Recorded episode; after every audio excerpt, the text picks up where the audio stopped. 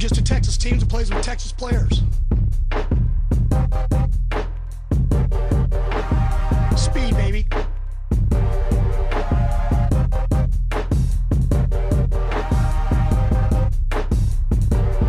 We were waiting for this one for a long time. Hello and welcome to another edition of the Purple Theory podcast. I'm your host, Parker Fleming, and I have with me, as always, our co host, Grant McGalliard. Grant, how are you this evening? I am doing great. Um, Twitter is on fire. Uh, I'm here with uh, just just a couple anarchists, me and you, just uh, ready to uh, talk about some football. So it's the non-blue check gang, everybody. This is where you get the real unfiltered takes. Uh, you know, I thought about for a while because I'm always I'm always so jealous of Dean. You know, Dean Straka, friend of the friend of the podcast. Yes, yeah. Dean has uh, a great job with two four seven. He's got a great haircut. He's, he's got his life together, and he's got a check on Twitter.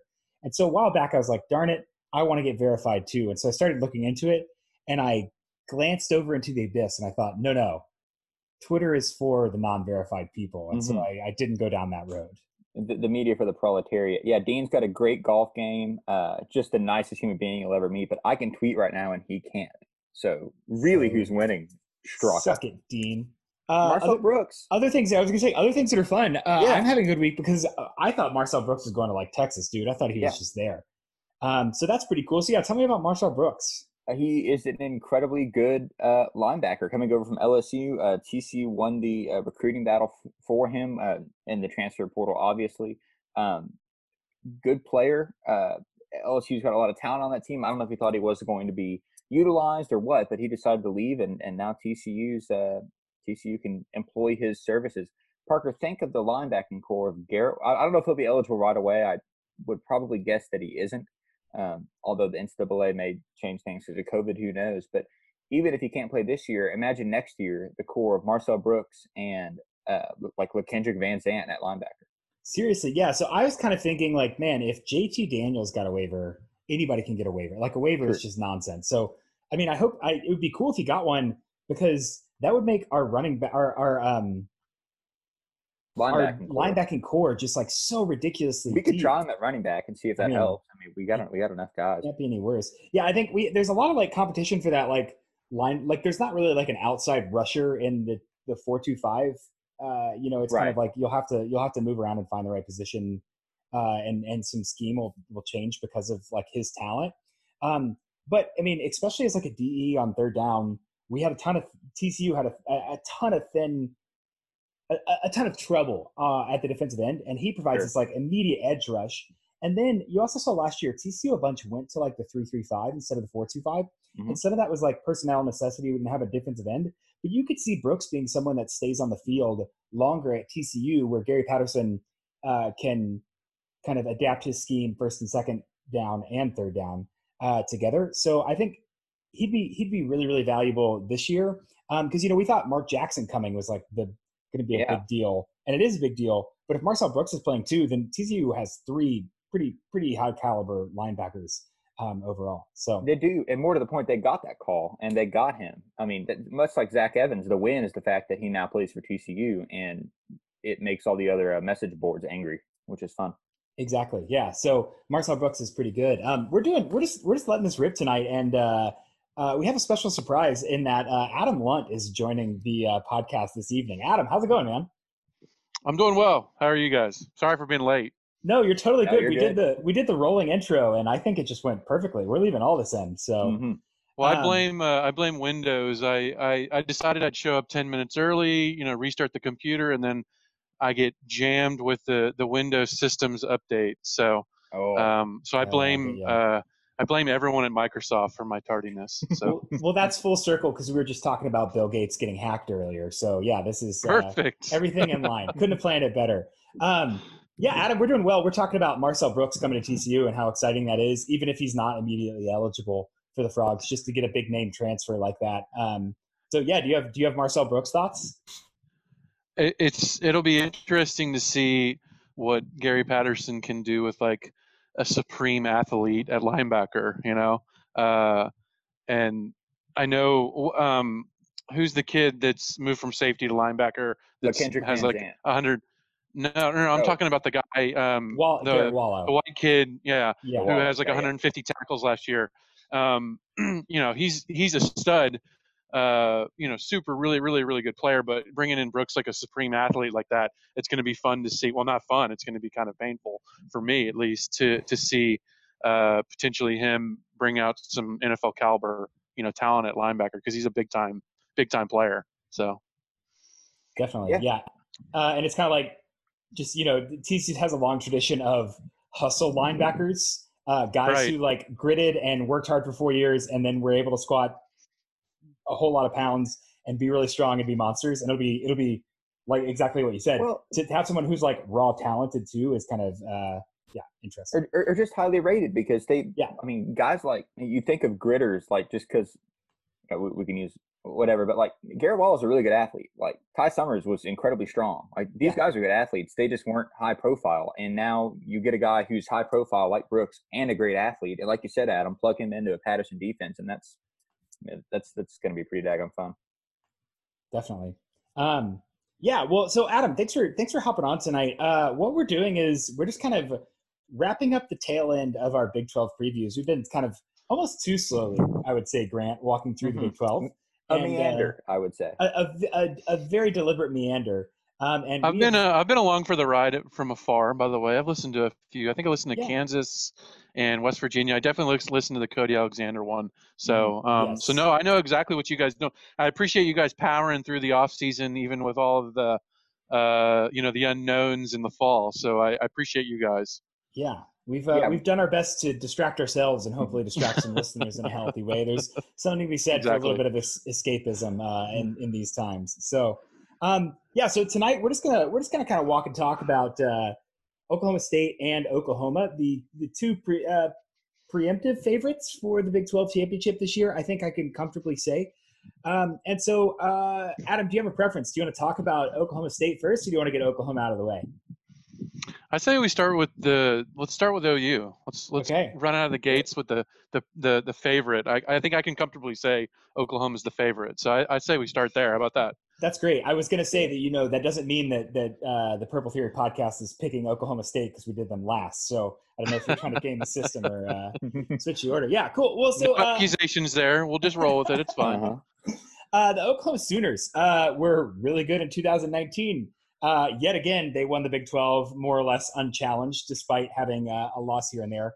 Um, and they went 12 and 2, 9 and 1 in the conference. They lost in the first round of the playoffs because they were ritually sacrificed to the national championship LSU in a 63 to 28 game that uh, honestly wasn't that close. No. They uh, Sooners had 11.3 second order wins. They were five and one in one score losses, which seems like a lot more kind of getting by on getting by than I thought about the Sooners, but definitely a lot more getting by on getting by than the Sooners have had in the last couple of years. They were eighth in overall in SP plus, third on offense, 48th on defense, and uh, coming into this season, they are 82nd in returning production and 11th in recruiting, which is uh, second in the conference. So, big picture on 2019. Um, Grant, what are your thoughts on the overall Oklahoma kind of Lincoln Riley's Jalen Hurts season? I mean, I think they were. I think they were deserving of a playoff bid. I do think they were probably the fourth best team of the country. I just think that the other three were so far ahead that it made Oklahoma look bad. Um, I, I actually, actually, I didn't watch the semifinal because I was at a wedding. Uh, we went into the wedding and the game kicked off, and we got out of the wedding, and Oklahoma was down by like thirty, and I was like, "Oh my god, what is happening?" Um, no, I think they were very good. I think Jalen Hurts. Um, was better than people give him credit for, but I also think that most of the success comes down to Riley being an offensive genius. I think a couple of their games, uh, you mentioned the one score game. So the TCU game, they looked like crap. That's the only way TCU stayed in it. And there were some weird turnovers.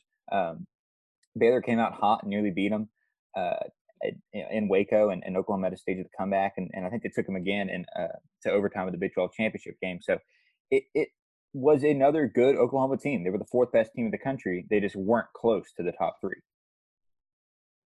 Yeah, and it's weird that they're almost is like this like second second tier of playoff caliber that Oklahoma is like very firmly occupied. Mm-hmm. Um, in that they're very decisively the best team, maybe in the West, definitely in like the Big Twelve.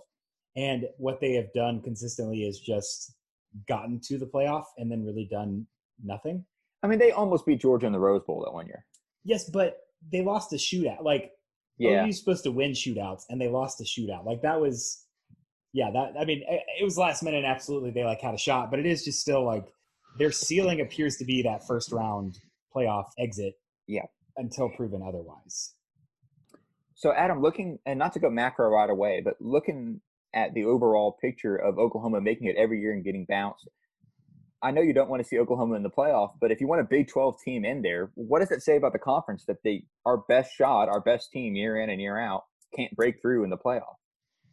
Well, I mean, it's it's kind of the ongoing joke, but I mean, let's be honest, we all want to be in that position. Mhm. And it's not I think there's some recency bias bias with the LSU game. I mean, you know, going in, this was 2019 version of OU was probably their worst team since 2015, let's say, 2016 somewhere in there. Um, and you know, that's fresh in our mind, you know, them getting absolutely throttled by LSU, which was clearly the best team in the country. But if you go back and, and rewind a little bit, specifically back to Oklahoma, Georgia, I mean, that was an iconic game mm-hmm. where, you know, one play here or there, Oklahoma's going to the, the college football playoff, you know, final. So, you know, if I'm an Oklahoma fan, I, you know, I obviously am a little frustrated with the losses, but at the same time, you know, I'm encouraged in the fact that you know the consist- consistency is still there. Um, we're still top the league, and then you know one bounce here or there uh, on top of let's say one of our better teams, and, and we could potentially make it to the final. Um, so that's kind of my mentality about the whole thing. Yeah, that makes sense. I mean, just you know, what's the old saying? Just just being nominated is really an honor. Eh, But in this case, it's true. Like they've been one of the top four teams in the country, you know, all but one year of the playoff, and and that's pretty daggone impressive. I, I would love to be a fan in, in that position. How about that? Yeah, and maybe I- that's just I because maybe that's because we're not used to it or whatever, and and like that's my mentality. Uh, and maybe if I was an Oklahoma fan for 20 years, I'd feel differently, but I'm not. So that's how I feel. And see, I was going to argue the exact opposite. I feel like LSU in 2019 was like the ideal college football program because they like hadn't really sniffed the playoff, hadn't been around it for a little bit, and then the first year they go, they win. Like you just get this magical run. Like LSU last year almost kind of felt like this like Cinderella, um, like a like a, a March Madness story. Whereas, I mean, they were the best, so like that is you know it, it's not like Loyola or whatever. But like Oklahoma getting to the playoff every year, at some point it just gets a little boring to be like, Mhm. you know, I'm looking at this preview, I'm thinking about this, I'm like, their offense is really fun. I mean, I guess they're just gonna like win the Big 12 and go to the playoff again, and then probably lose in the first round. Well, if you think about it coming into this year, though, you know, this was the best Oklahoma defense they've had since 2013, 2012. I mean, uh, quite a while. Maybe maybe 2015, 2014, somewhere in that time frame. Uh, you know, you've got a legit defensive coordinator in Alex Grinch, and you've got a, a, a freshman quarterback that you you are going to be really excited about in Spencer Rattler. So maybe not this year, but potentially like that'll give you hope that that basically you can get back to those offenses that were Baker Mayfield, Kyler Murray, Esh, with a defensive coordinator that's semi-competent. And I think that's those are the things that you're looking forward to as an Oklahoma fan. You're still going to bring back, you know, all of the offensive line credentials, um, all of the offensive scheme that you're accustomed to. You've got the quarterback of the future, and then you add in Grinch with potential defensive. I'm not talking about defensive dominance. I'm just talking about competence, like competent defensive play, top 40, top 45, top 50 defensive play. I think, you know, maybe they're a year away, but that's, as an Oklahoma fan, what I think you're looking forward to. So, Definitely, and let's and let's dive. We'll dive into both of those. I got a couple questions about Grinch. I want us to talk about it too. But that is kind of with OU. You imagine that the narrative is, hey, look what we did with plug and play quarterback the last three years. Imagine now if we can develop a quarterback and our defense is going to get better. But um, on the offensive side of things, so of course uh, Oklahoma is turning over a little, uh, a, a lot. Jalen Hurts goes to the NFL. Um, CeeDee Lamb goes to the NFL, and Trey Sermon transfers to Ohio State. So kind of three big names for OU all, all gone this year.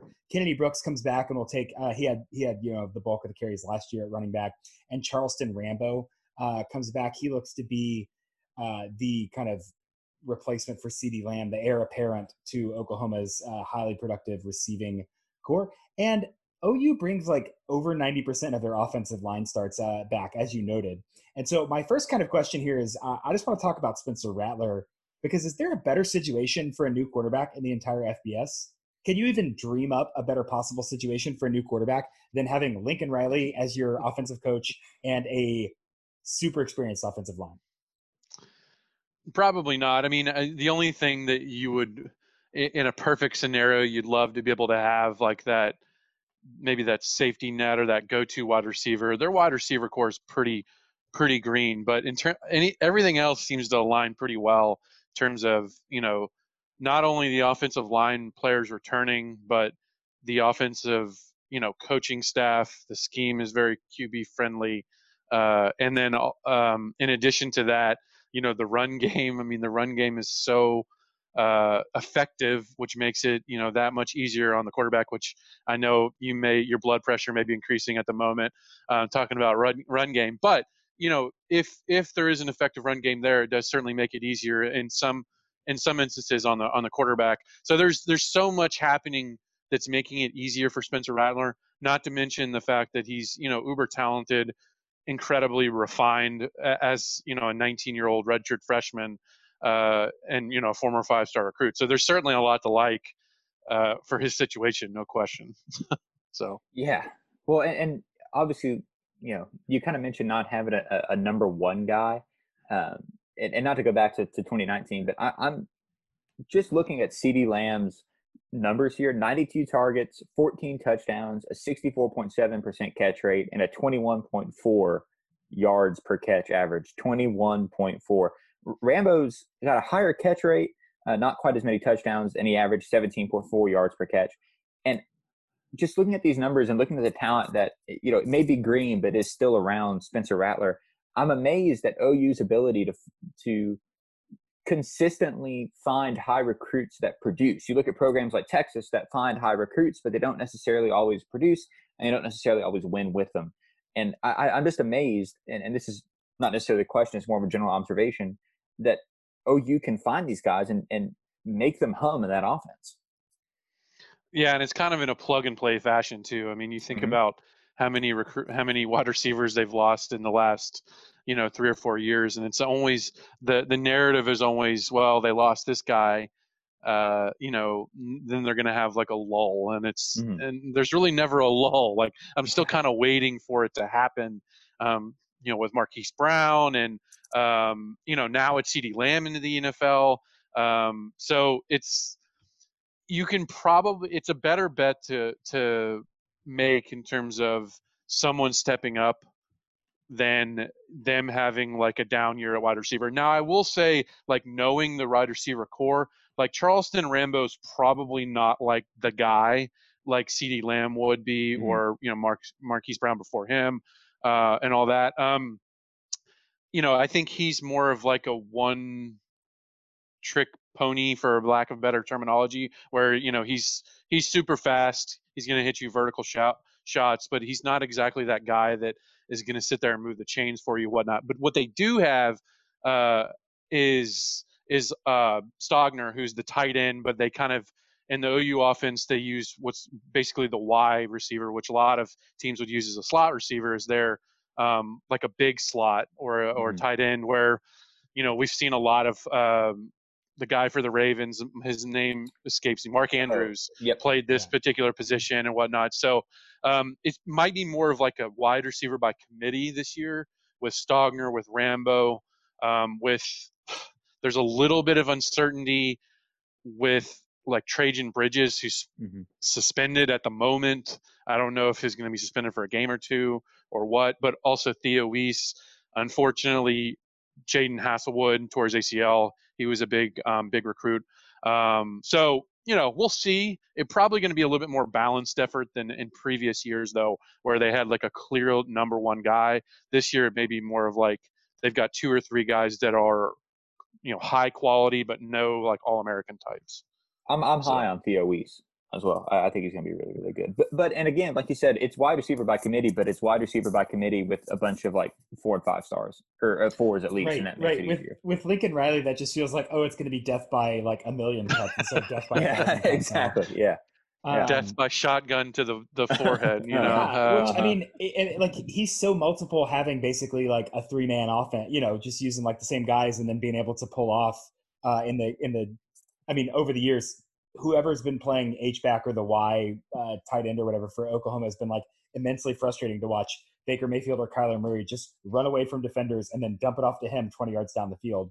And so, you know, I, I think it'll be interesting to see kind of a new challenge for Lincoln Riley, even though it's probably going to be pretty similar results uh, on the offensive side. I'm not I'm not sure what would have to be different on the offense alone to for OU to have like an extreme failure this season, or for them to have like an extreme uh, over expectation to like win that first round of the playoffs or, or win a national championship.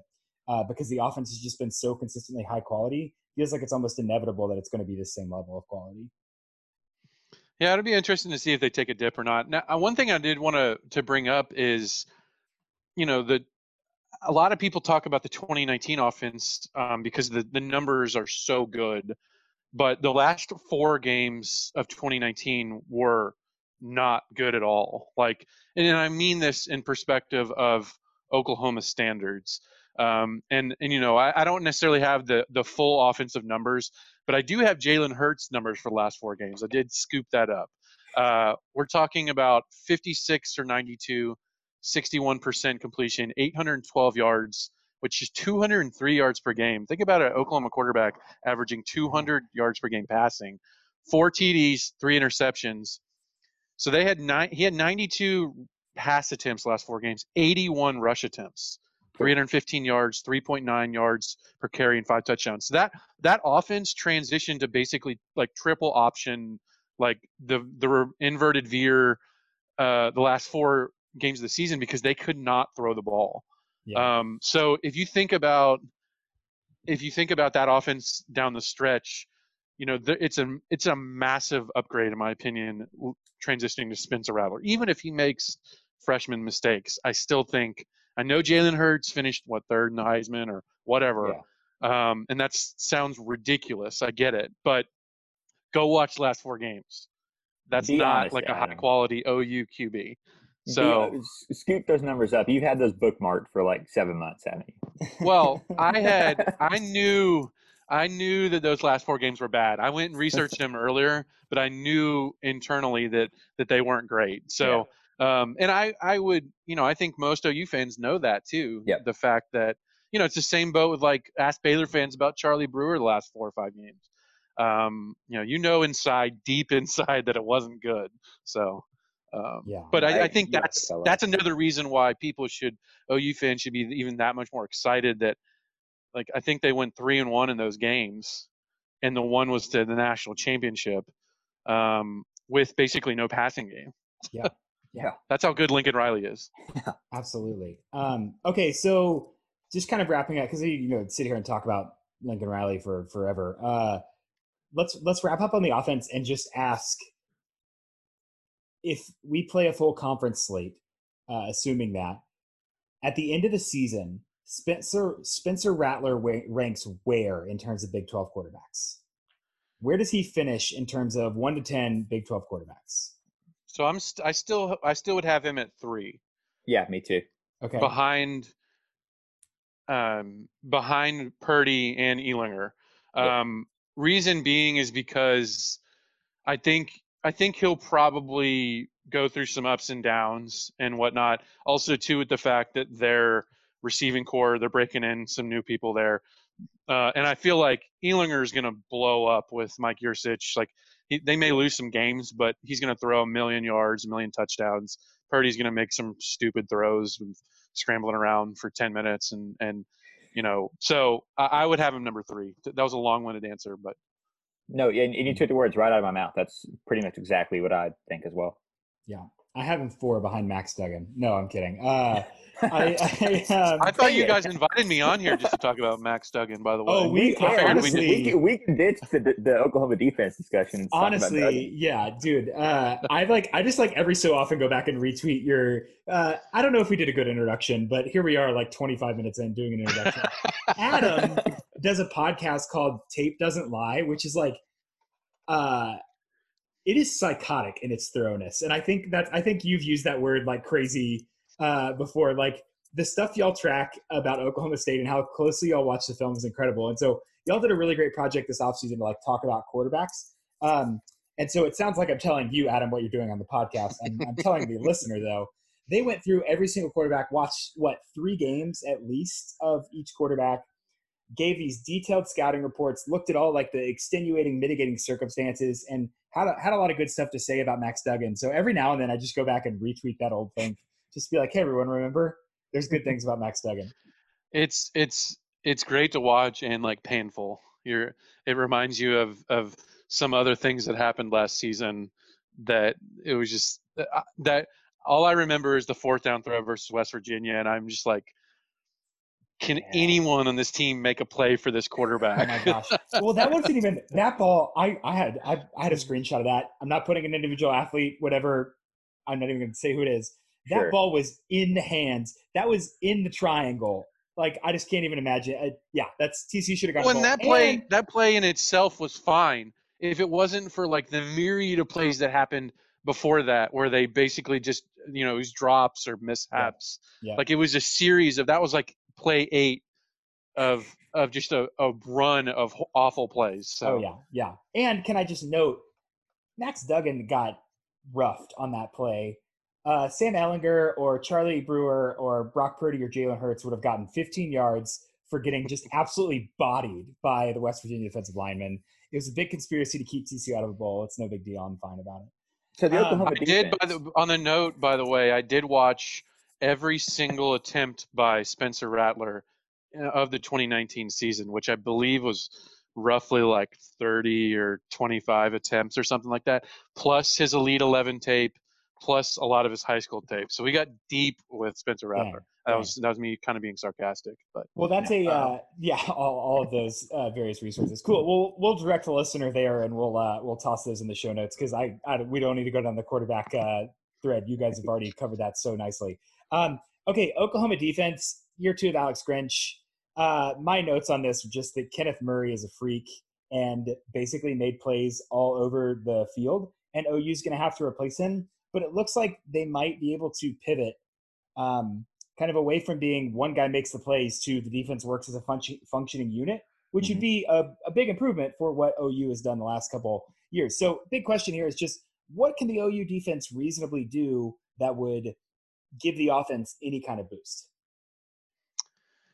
Well, it, it's it's an interesting year because, like you said, you lose Kenneth Murray, who ended up being a first round draft pick, was a freak athlete, especially on plays, you know, outside the tackle box. He played, uh, um, you know, a interior linebacker, but I thought he was really poor, especially in a handful of games against the run in between the tackles. So there's a chance you actually could potentially upgrade in some run uh, situations, but you're gonna you're gonna walk back a little bit in terms of making plays, you know, sideline to sideline. That that was his game, um, which is weird because you look at him, the guy looks like a total freak. You figured that he'd be like, uh, you know, a monster in between the tackles. But I think a lot of it probably comes uh, comes down to how good they are up front. I mean, they they lose some key defensive linemen. They've got a JUCO kid named Perion Winfrey coming in. He was the number one defensive tackle uh, out of JUCO, and he's coming in to kind of play that nose guard role.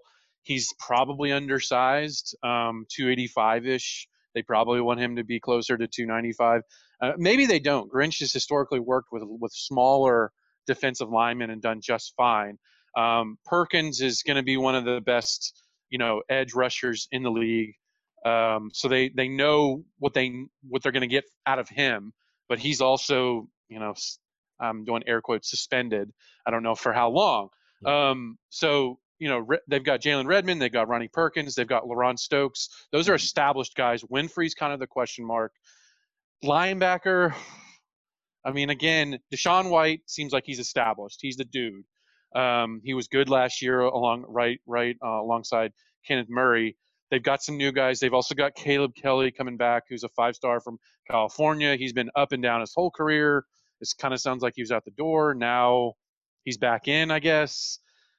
So linebackers, like, I don't know. It's there. It's a really hard analysis of how they're going to be a linebacker. And then in the secondary, they've got basically almost everyone coming back. Mhm. Um, the problem with that is, is that you're weak at nickel. You've got a few questions at corner, and you look to be solid at safety. So I know that I'm like talking around myself here about about the summary, but I think that's kind of the the gist of it is is they've got some established guys coming back, but they also have some question marks. Honestly, I think if Perion Winfrey can be really really good, this will be a pretty good defense. I think it, a lot of it's going to ride on on up front. So.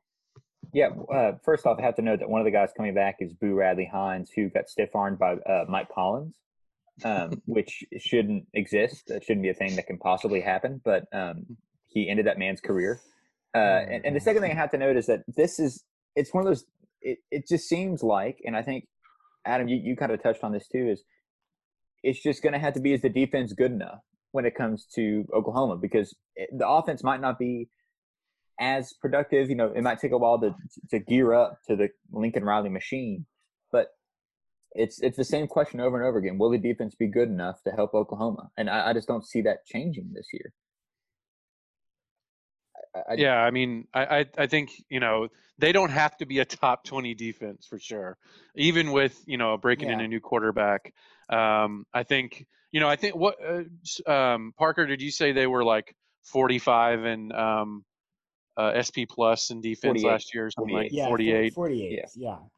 So I mean, if if they could I think if if they could trend up a little bit, you know, that would be a uh, that would be a good thing.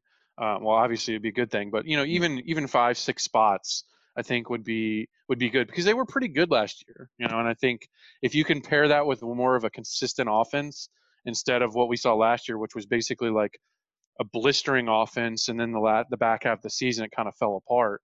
Um, you know, you could see, uh, you know, oh, you make some noise in college football playoff again. But I think ultimately the stars are going to line better for Oklahoma in 2021 when you've get mm-hmm. you've got basically a sophomore Spencer Rattler, you've got pretty much everyone comes back and their wide receiver corps. They'll replace their offensive line fine, and then a lot of these other guys that Grinch is recruiting are going to start replacing the the Mike Stoops recruits in the secondary and um, you know a linebacker. So that'd be probably my take. Um, would be 2021 would be the year specifically for the defense and especially because so. a lot of the guys coming back are were sophomores last year, so they'll they'll be seniors in 2021 when when that timeline kind of hits. Right, and you'll filter out like guys like Caleb Kelly and yep. um, let's see who else is uh, Laron Stokes is senior. He's actually played pretty well. Um, but guys like Marcus Hicks is a guy I would watch. Um, strong side defensive end. I mean, he is talk about a monster. He's from Kansas. I remember I was really pissed when he didn't go to OSU. Um, but you know, start to filter in those types of players, and I think you'll you'll find that that's when Grinch, if he's still there, I mean, who knows? He may leave yeah. after next season. So, yeah, well, that that'll be interesting, and and I I think they're kind of will be a little bit of victims of um, Grinch not being able to get you know every day in spring with his defense to kind of improve that. But also, he showed last year he you know he came in and made things better with the same tools they had, and and some of those tools are going to increase. So that'll be interesting to see. Um, all right, big picture on Oklahoma.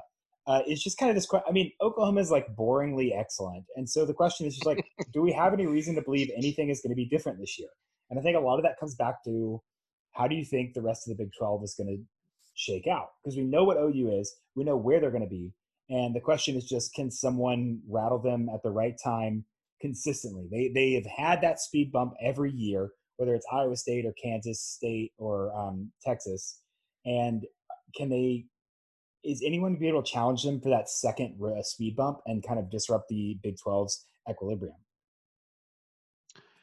I think so because if if you look at 2020, if you look at spots like two through five in the league, I think the 2020 version is that of that is better than last year because there was kind of a drop off last year after Baylor. Um, you know, the, who was the third best team in the Big 12 last year? That's a great I mean, question. Texas? You know, so Iowa State? I don't know. Yeah. I mean, that's the thing. I mean, it, I, I guess Texas. I get. Uh, I don't know. You know, so I think if you look at it, um, you know, I think Iowa State and OSU would be. Uh, let's let's say you're wrong up front and say OU and Texas are clear number one and number two, or or, or whatever. But if if two through five is OSU, Texas, Iowa State, and TCU, let's say on the, on the fifth, or enter in another one for for TCU if they slide back or slide up, that's better than the 2019 version. Mhm. Um, and OU is probably, let's say, about the same, um, or or maybe up and down in certain ver- versions. So I'd say there's more. It's more likely that I think that they they face more competition throughout the year. I think than 2019 Yeah. version, Interesting. and that has really nothing to do with OU. I think it's just more of Right. the league Right. kind of making progressions. right. so. Well, well. Speaking of that, let, let's look at the schedule. Let's Let's do it. let's pick some wins and losses. Uh, they are home for Baylor, Oklahoma State, Kansas State, and Kansas. They are at Iowa State, TCU, West Virginia, and Texas Tech. Are we missing? Yeah, oh, yeah we're missing a game. Uh, Texas is neutral. Yeah, Texas. neutral. Thank you. Yeah, yeah. Well, Um, I guess not neutral. Well, never mind. i we're not. We're we're living in a fancy world right now. Sorry. right, right, right, right. Well, uh, I hate to do this up front, Adam, and I'm going to go ahead and uh, pin the Bedlam win for OU. So that's one win, and then we'll find the other seven, I suppose. Okay, we're gonna go. We're gonna go uh, just in, from the home slate down because I don't have the schedule sequentially because I broke it up. But so uh, Baylor game, win or loss, uh, Grant and then Adam. Win. Uh, win. I'm saying win. Uh, Baylor. They have them at home. They Baylor had their best shot last year and couldn't do it. Um, Oklahoma State. Uh, I am saying loss. Grant. Win. Adam. Uh, I'll go win. Win. Yes. Oh, sorry. I oh, well, I saw OSU there. I was saying OSU loses. I'm also saying win for Oklahoma and Bedlam. Um, just because it's in Norman, Kansas State. Win. Yeah. Uh, that's win. going to be a blowout win. They're pissed from last year. I I think that might be true. Yeah, that's that's that's a good point. Uh, Kansas Yeah. Win. uh, at Iowa State. I'll I'll say loss. It'll be interesting because our, you know, what if there's no fans? Like our road game's hard now. Yeah. Uh, so uh, I, I, I would, I I think I'll go loss as well, just because I think they've got the defensive chops to to make it interesting, especially My- confuse a, a young quarterback. My So- loss is so spicy. I'm saying win at Iowa State. That's not my loss. Uh, all right. Uh, at TCU. Win. Man, uh, I will say win as well. Even, more so because of TCU's dis, you know deficiencies in offense, hmm Uh, which I know not honestly, surprising. No, yeah, they're they're real. Uh, I, I TCU might run for 300 yards and still lose that game. Uh, and and OU kind of just kills TCU at home. Like that's just how this breaks down. Like yeah, yeah. um, all right, West Virginia. Is this your loss? This is my loss in Morgantown. this is the weird one. It's Neal Brown's turn. Things get weird in Morgantown. This I gotta makes say. no sense. There's no reason this should be it, but this is absolutely the Oklahoma loss this year. Okay. Well, I'm saying win. I'll say win. Uh, and then in Lubbock, Texas Tech. Win. Win. Okay, so that puts us all at uh, nine and one, which is. But you didn't say. Texas, right? We didn't Oh, do and Well, we Texas- don't know where that. Sorry. Where is that game? Texas. It's uh, it's happening somewhere. We're gonna call it a neutral site. I, I'll I'm gonna go win. with loss. Really? Okay. I'm gonna go seven and two though you losses to Texas and Iowa State. Interesting. Okay, I'll say win. Grant saying win. I'm I'm saying win too, just because.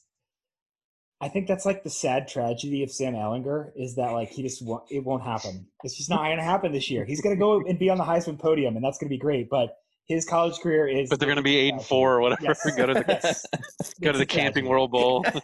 uh, absolutely. Um, okay, yeah. So that's that's uh, eight and one for two of us, and then Adam, you have them at seven and two. Um, so again, right about there. It just kind of will Texas be able to give them that second loss? Um, I think is is probably the move. So um, interesting. Okay, well, we spent so much time on OU, and I really wanted to talk about Oklahoma State. So I'm just going to do a hurried transition and say, let's talk about Oklahoma State. Um, Let's do it. and so quick quick pivot from there. Oklahoma State, you know, eight and five last year, 7.3 second order wins. They were they were three and one in, in one score losses, uh, not including a, a loss to Aggie in the Texas Bowl. The big narrative of their 2019 season was they just they lost Tylan Wallace and Spencer Sanders at the end, um, and so that kind of threw off a lot of their uh, potential ceiling. They were 36th overall on SP plus, 26th on offense, 58th on defense, um, and they bring back. Uh, ninth overall in returning production. They bring back 34, uh, 34th most offense, eighth most defense. Uh, and so, really, really big year for Oklahoma State kind of lined up and set because um, they have a solid foundation. All three of the the big three came uh, are back. So Spencer Sanders in his second year, um, or I guess his redshirt sophomore year. Um, Tylan Wallace healthy comes back. Chuba Hubbard running back comes back. So Adam, talk to me about expectations for this OU ter- uh, Oklahoma State team this fall. Well, I mean, like you said it. I mean, everyone's returning. It's not just starters too. I mean, it's I want to say it was like 39 of 44 on the two deep. I mean, the backups are coming back. The backups back. I mean, you know, it's everyone's coming back. It was a very small senior class, so you know, expectations are sky high, especially when you're talking about um, you know bringing back a lot of skill players that you know the fans like and all that stuff. But there's also some key players coming back on the offensive line, um, and and I think most importantly, the defense played pretty well last year, and pretty much everyone, with the exception of AJ Green, is coming back as well with some key playmakers in the secondary uh, and and at linebacker. So you know this might actually be a decent Oklahoma State defense, which is um, uh, you know most people would probably say that's insane. Um, so I think that's that's reason to be excited. In addition to you know, I think there's obviously the big question mark of is can Spencer Sanders be a top, you know, top tier quarterback? Um, he's got all the accolades, and you know, last year he showed a lot of uh, a lot of potential, and he also made a lot of mistakes. So, you know, is is he going to make a big jump from year one to year two? If he can, it could be a really really special year because the pieces are there, and a lot of people compare this team to the 2013 Oklahoma State team, which you know was was a super super talented team. Had a SP plus defense, I think, of like top 25 or so. Um, so, anyways, you know, expectations really really high, mainly because so many returning players at key positions and and so on. But there's still some question marks, especially at quarterback, of you know, can he make the jump? Mm-hmm. Um, because that's really what's going to make the determination of if this is a let's say a, a 10 11 win team or you know a nine win team or an mm-hmm. eight win team well, and you mentioned all that talent, and it feels unfair to drill down on one player. But I think Parker and I were, were both really curious and, and really high on Dillon Stoner, um, who shredded TCU um, when they played when Tylan Wallace was out. Um, Wallace, obviously the stud of all studs, but it seems like if defenses focus on Wallace, Sanders like has a ton of options outside of him. Stoner certainly seems to be, um, you know, the number one guy. Yeah, I guess if there was one positive of Wallace going out, um, you know, it was able to shine some light on some of the other receivers, and, it's not um, not just Stoner. It's actually Braydon Johnson who you know scored two touchdowns, or uh, I think maybe it was two touchdowns against A and M. Um, he's he's a burner, like probably one of the fastest guys on the team. Um, I want to say he's averaged over 20, 20 yards a catch. So I mean, there's this is probably the most experienced wide receiver unit in the country. I mean, mm-hmm. when you're talking about the fact that Dillon Stoner, he's the um, Perry Ellis of football, where he's literally been playing, I think, since like 2005.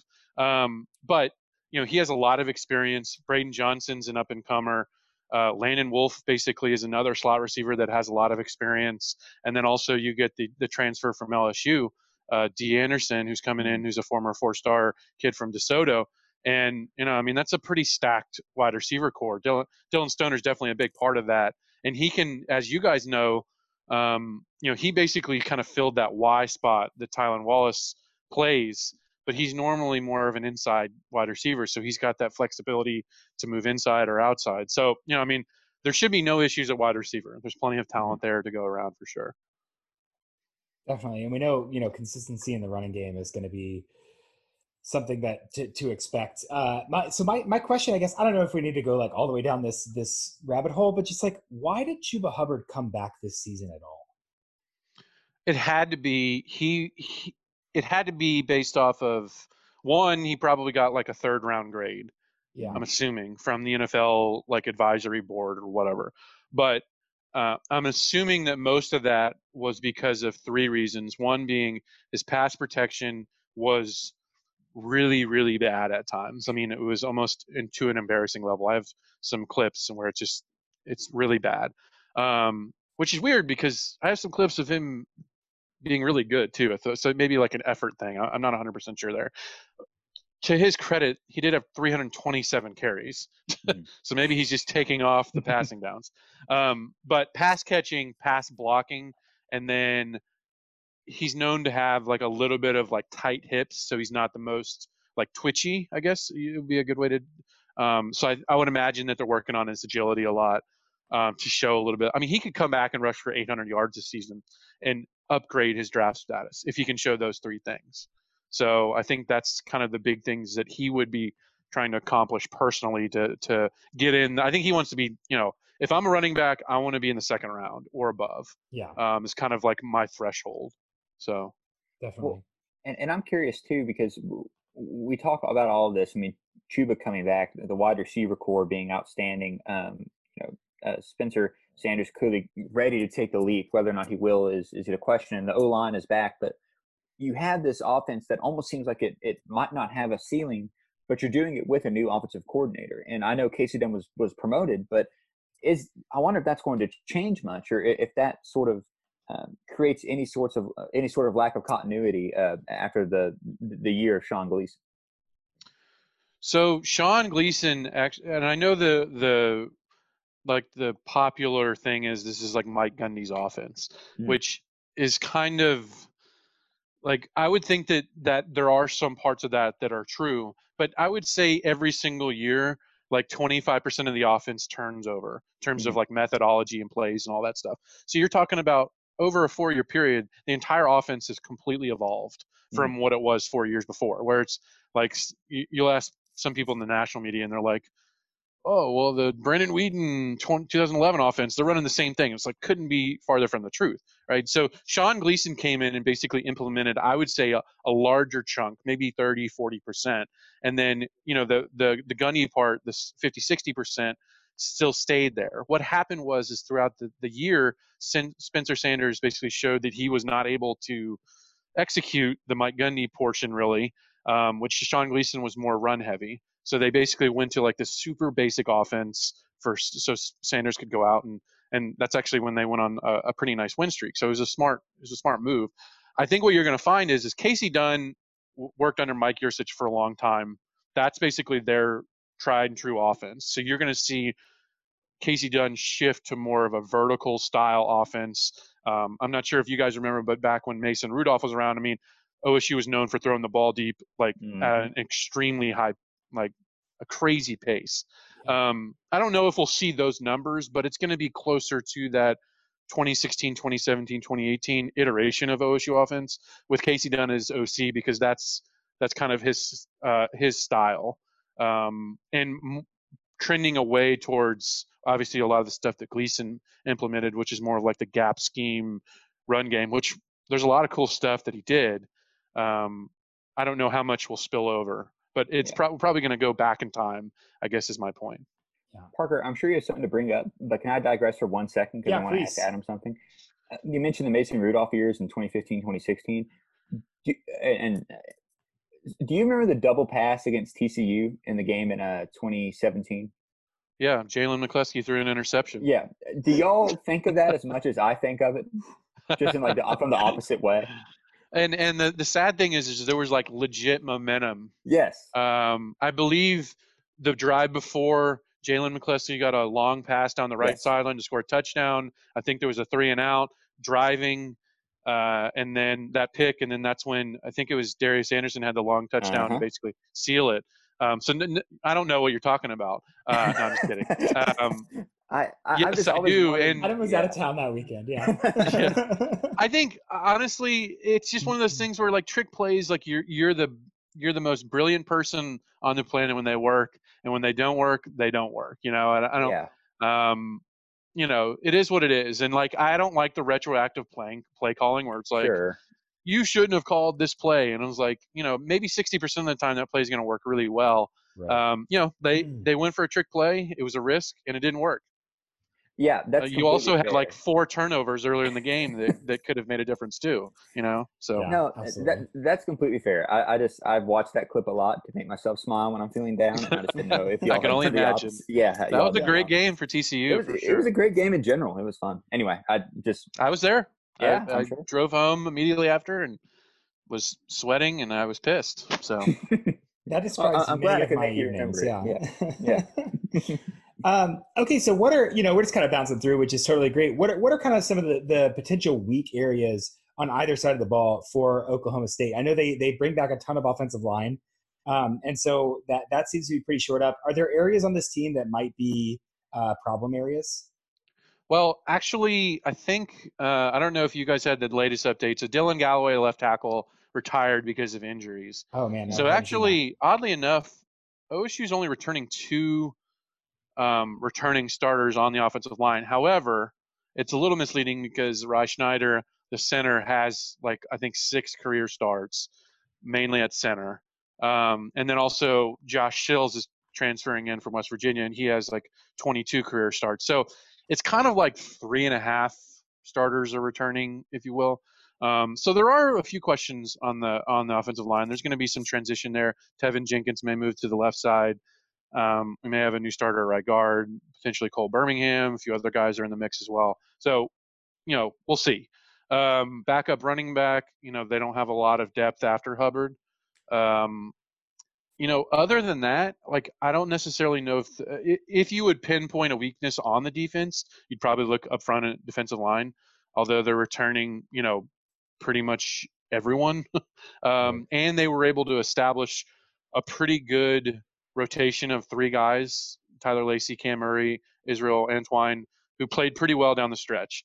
Now after them, which they're going to rotate six, seven, eight guys you know, I'm not sure. The depth is probably a little spotty. Um, so maybe Jayden Jernigan is a guy that can step up. So maybe they've got four or five they can rely on. But you know, in the Big 12, you're going to rotate a lot of defensive linemen, and you know that could certainly be something that you would be concerned about. Um, outside of that, you know, maybe cornerback would be a, a position you'd identify, which obviously is kind of painful to say in in this league. You know, you got to have good cornerbacks, but Yeah. there's there's some guys there. So those would probably be some ones that I would highlight in terms Yeah. of areas that are potential weaknesses. And I think like Rod- Rodarius Williams is really good, and but but cornerback is just like you lose AJ Green, and so you're gonna be you're gonna be worse off initially. Like you lose a really really good player. Um, yeah, that, that was my concern too, because you know you know you've got you've got guys who can make plays on defense. Um, but it is if you get to you know looking at the defensive line depth, if you get too substitution heavy, TCU got into that a lot last year. If you get too substitution heavy and dependent on the offensive line, you're like, oh shoot, Parker Workman is in coverage on this play, and you are just screwed um, and so yeah, you just gotta like that's that's definitely something to watch. Um, if okay, okay, I, my last question is a really good one that I really liked, and then we'll pick some wins. Uh, and I, I would I would love to hear Grant's opinion on this too. So kind of like insider outsider opinion. If Oklahoma State is not a top five offense in the country, what happened? Like at the end of the season, if they are not top five in SP plus or something, you know, arguably top ten, top five, what went wrong with this offense that made it not elite? Who goes first? I, I'll I'll take it just from the outsider because you'll Yeah, have a let's better answer than me. I, I yeah. think it would have to be that Sanders isn't who we think he is, and I, I think it had to be that you know, okay, Chuba is still a really really good running back. Wallace and Stoner and the rest of the crew are still really good wide receivers, but that Sanders just is a good quarterback, but isn't a great one. And even when surrounded by all that talent and with you know smart people running the show, uh, you know, and the coaching staff, he's just not as great and as we expect him to be this year. Would be my guess. Yeah, I mean uh, that that's the clear answer. I mean, it's all up to the QB. Uh, it, I I would say I would highly recommend. Selfishly, I probably posted more videos on Twitter on my QB thread about Sanders than anyone else. Um, I would highly recommend if anyone has any interest to go look at it, and you'll understand what I'm saying. Of the fact that Sanders does not trust his eyes. He's not decisive with his reads. So there's a lot of times when he makes the correct read, but he he waits another second or two before letting the ball go because he doesn't necessarily trust what he's seeing and it caused sacks it caused turnovers it caused missed throws because he would rush his technique to make up for the um, for the uh, you know lack of decision making uh, in a timely manner. So if he can pick that up, and let's say Casey Dunn makes it a little bit easier, puts him in a better spot to you know put him in situations that he's good at. He's good at vertical throws. He's good at throws down the you know the middle of the field, uh, you know up the field, and he's good at timing routes to the outside at a shorter intermediate level. If he can somehow build an offense around that, then it's absolutely going to be a top five, top ten offense because he's got everything you want. Um, you know, he's a a accurate quarterback. He's super dynamic. He's smart. He's just not quite there yet mentally. Um, and and this could easily be a top. I don't necessarily think that there's a chance they would drop out of the top 30 or 35, but it could be a top 30 offense with all of these guys coming back if Sanders doesn't make those progressions, mm-hmm. even with all the guys coming back. So I think it's all. I think most. I don't have any concerns about Casey Dunn. I think he'll just hit the ground running with everything else. All the other guys in place. It really all just comes down to Spencer Sanders. Yeah, I think that's fair, and that's and that's a lot like you know just modern offenses is like you can set the table as much as you want, but unless there's you know unless there's a quarterback, uh, there's only so much you can do. Um, interesting. Okay, well, so let's let's look at wins and losses. Let's uh, just like we did for Oklahoma, let's do it for Oklahoma State. Um, and we'll go ahead and start their home slate. They have Iowa State, Texas Tech, West Virginia, and Texas. And then away, they're going to Fort Worth, they're going to Lawrence, uh, Oklahoma, Baylor, and Kansas State. So, starting out with that Iowa State game uh, at home, win or loss. We'll go Grant and then Adam and then me. I'll say win. Win. I think they're beating Iowa State at home. Absolutely. Uh, Texas Tech at home. Win. this is painful. Texas Tech has handed us two of the worst losses in the last like 20 years. Yeah. I'm going to say win, but I, I don't. Who knows? I mean, maybe Alan Bowman throws for like 2,000 yards, but I'll go win. That's the thing about Texas Tech. I'm sidetracking. Sorry. That's the thing about Texas Tech. Texas Tech could be like stone cold next year if Alan Bowman is actually like Alan Bowman. Uh, yeah, there's there's variability there. I'm going to say win though, and at Tech as well. Um, West Virginia at home. Uh, win. Win. Win. Yeah, I'm. Uh, that's a uh, decent home slate because then they they have Texas, which is Texas will be the kicker this year. What is uh, what are we feeling? Is that the last home game? Yes. So that's the season. Yeah, I'll say win. Win. I think I'm calling that a loss. I think that's uh, going with my earlier theme. I think Texas loses to OU, but beats uh, beats Oklahoma State on the road. Uh, TCU in it's Fort Worth. First road game, I will say loss, just because I think Patterson will do something smart on defense. Patterson's in Gundy's head, is what you mean to say? No, that, no. Judging by the record, not at all. No, I do not mean to say that at all. I make that they're clear. best. They're best buds. Why would he do that? Yeah, yeah. Um, I I am also going to go loss. I just I I just don't feel good about Patterson. Always seems to be able to outsmart, um, you know, whoever the the OC is for the most part. So I'm going to go loss. Uh, I think I'm saying win because I'm predicting TCU's quarterback to start and be healthy, and uh, that's the condition for TCU winning weird games they shouldn't is they have a backup quarterback in. So I'm going to say I'm going to say win there. Yeah. Uh, Kansas. Win. Win. Uh, Oklahoma, we said. Uh, I think all three of us said loss. I think. OU, we said uh, yes. All three of us said loss for Oklahoma State or for Oklahoma, Oklahoma State, and then we have uh, Baylor in Waco. Waco. I will say win. I think they come in and steal that one. Win. Yep, Con win as well there, and then Kansas State in Manhattan. I think they make it ugly. Kansas State does, and I think Oklahoma State loses. Okay, lost. I'll go win.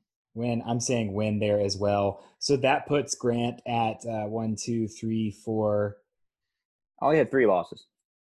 Yeah, six so Grant, Grant at six and three, and then seven and two for me, and seven and two for me. Seven and two for Adam as well, which again seems about right. That would be kind of a level up from where Oklahoma State's been the last couple years. That would probably be enough to be in the playoff conversation and definitely in the Big 12 championship. Um, I, I, think uh, yeah, Oklahoma State not making the Big 12 championship might be a disappointment this season with all that they have oh, yeah. keyed up, but it all depends on Spencer Sanders. So, um, Adam, thanks so much for hopping on and uh, chatting. Always good to catch up and get some football with you. Um, and to wrap up our Big 12 previews, where can people find you and find your work? Well, we have a like you mentioned earlier, we have the Tape Doesn't Lie podcast.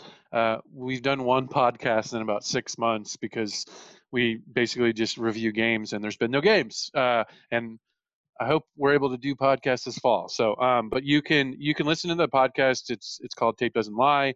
There's a Twitter account at Tape Doesn't Lie Pod.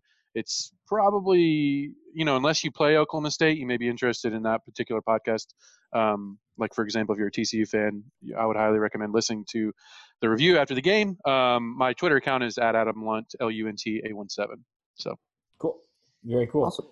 Um, great. Well, yeah, always, uh, always good to have you on. Um, Grant, always good to talk to you as well. Everyone can follow us on uh, Twitter as well. They know where we are. Make sure you subscribe to the Purple Theory newsletter. Something new coming this Friday that's going to be exciting. Um, speaking of schedules and breaking things down, so make sure you subscribe for that. Other than that, um, we will catch all of you next week. Bye, everybody. Thanks, guys.